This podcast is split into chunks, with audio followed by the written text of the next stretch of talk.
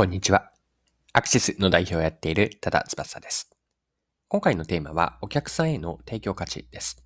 アップサイクルという事例から価値の捉え方について掘り下げていきたいと思っています。具体的には面白いと思ったアップサイクルの事例を2つご紹介していくんですが、そこにはマーケティングの観点で学べることがあって、まそれが価値の捉え方、提供価値をどうやって捉えるかという着眼点について見ていければと思います。それでは最後までぜひお付き合いください。よろしくお願いします。はい。まず事例に入る前にですね、アップサイクルとはそもそも何かについて確認をしておきましょう。アップサイクルとは本来であれば捨てるはずの廃棄物にデザインとかアイデアなどの新たな価値を持たせて別の新しい商品にアップグレードして生まれ変わらせることなんです。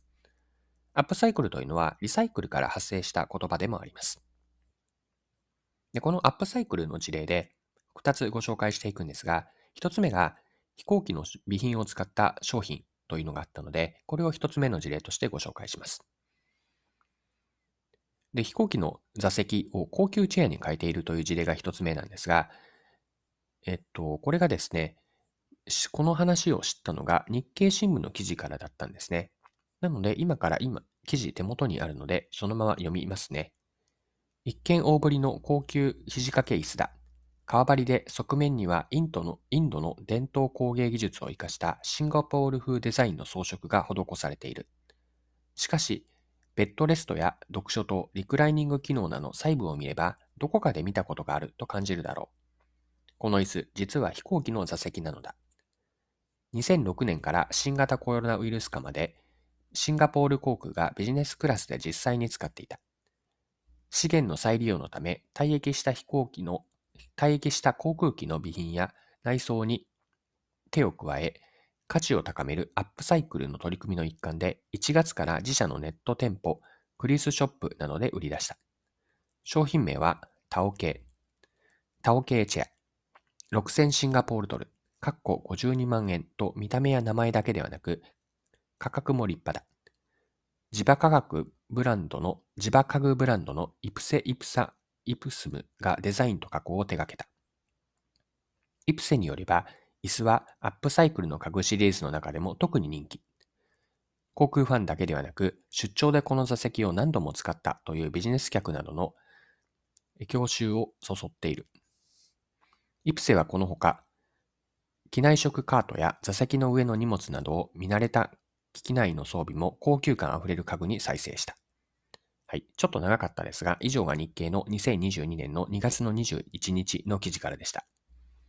はい。では続けてですね、2つ目のアップサイクルの事例に入っていきましょう。JAL が飛行機の備品をカプセルトイにして販売しているという話なんです。これは IT メディアの記事で読んで知ったんですが、記事のタイトルは、なぜ飛行機の中古備品が売れているのか。JAL のカプセルトイが7時間で完売。これが記事のタイトルでした。このカプセルトイは羽田空港で他の自販機と並んでいる形で売られています。先ほどの IT メディアの記事によれば、2022年の1月に廃業予定だった整備関連の備品をカプセルトイにして1個500円で販売したところ、わずか3日で完売したとのことなんです。具体的にどんなカプセルトイかというと、記事で紹介されていたのは5つあって、1つ目がコックピットで誤った操作を防ぐために使う操作防止タグです。二つ目が JAL のあのロゴの鶴丸ってありますよね。あのロゴと同じペイントを施した JAL ペイントキーホルダー。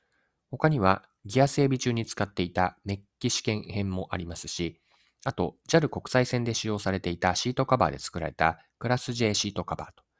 5つ目が実際にエンジンを支えていたエンジンのボルト。これらがカプセルトイで1個500円で売られているんです。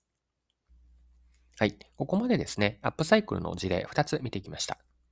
で、改めてアップサイクルとは何かというのを掘り下げてみると、アップサイクルとは新しい価値に生まれて、生まれ変わらせることなんですね。例えば、他の場所や用途でも使えるようにするわけですが、一つ目の事例で見た高級チェアがこれなんですね。他のやり方というのは、それは価値だと思う人には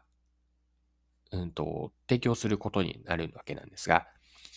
うんと、JAL のカプセルトイの事例に当てはめると、中身というのは多くの人には役立たず、あまり意味のない、例えばボルエンジンのボルトなどの備品が入っているんですね。しかし飛行機が好きな人には、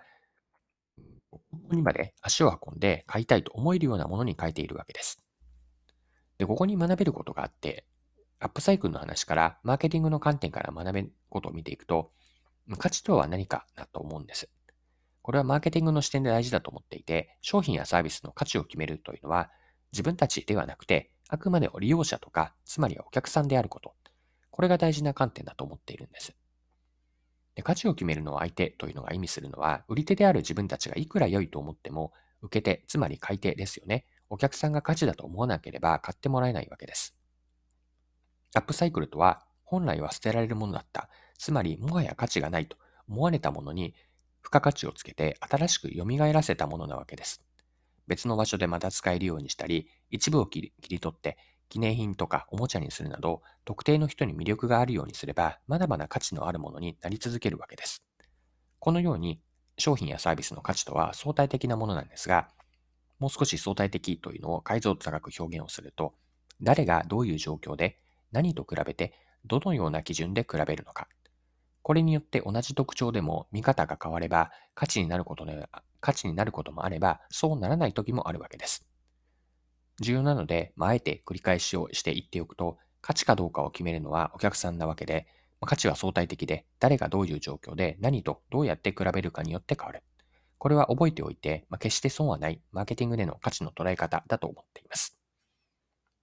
はい。今回も貴重なお時間を使って最後までお付き合いいただきありがとうございました。それでは今日も素敵な一日にしていきましょう。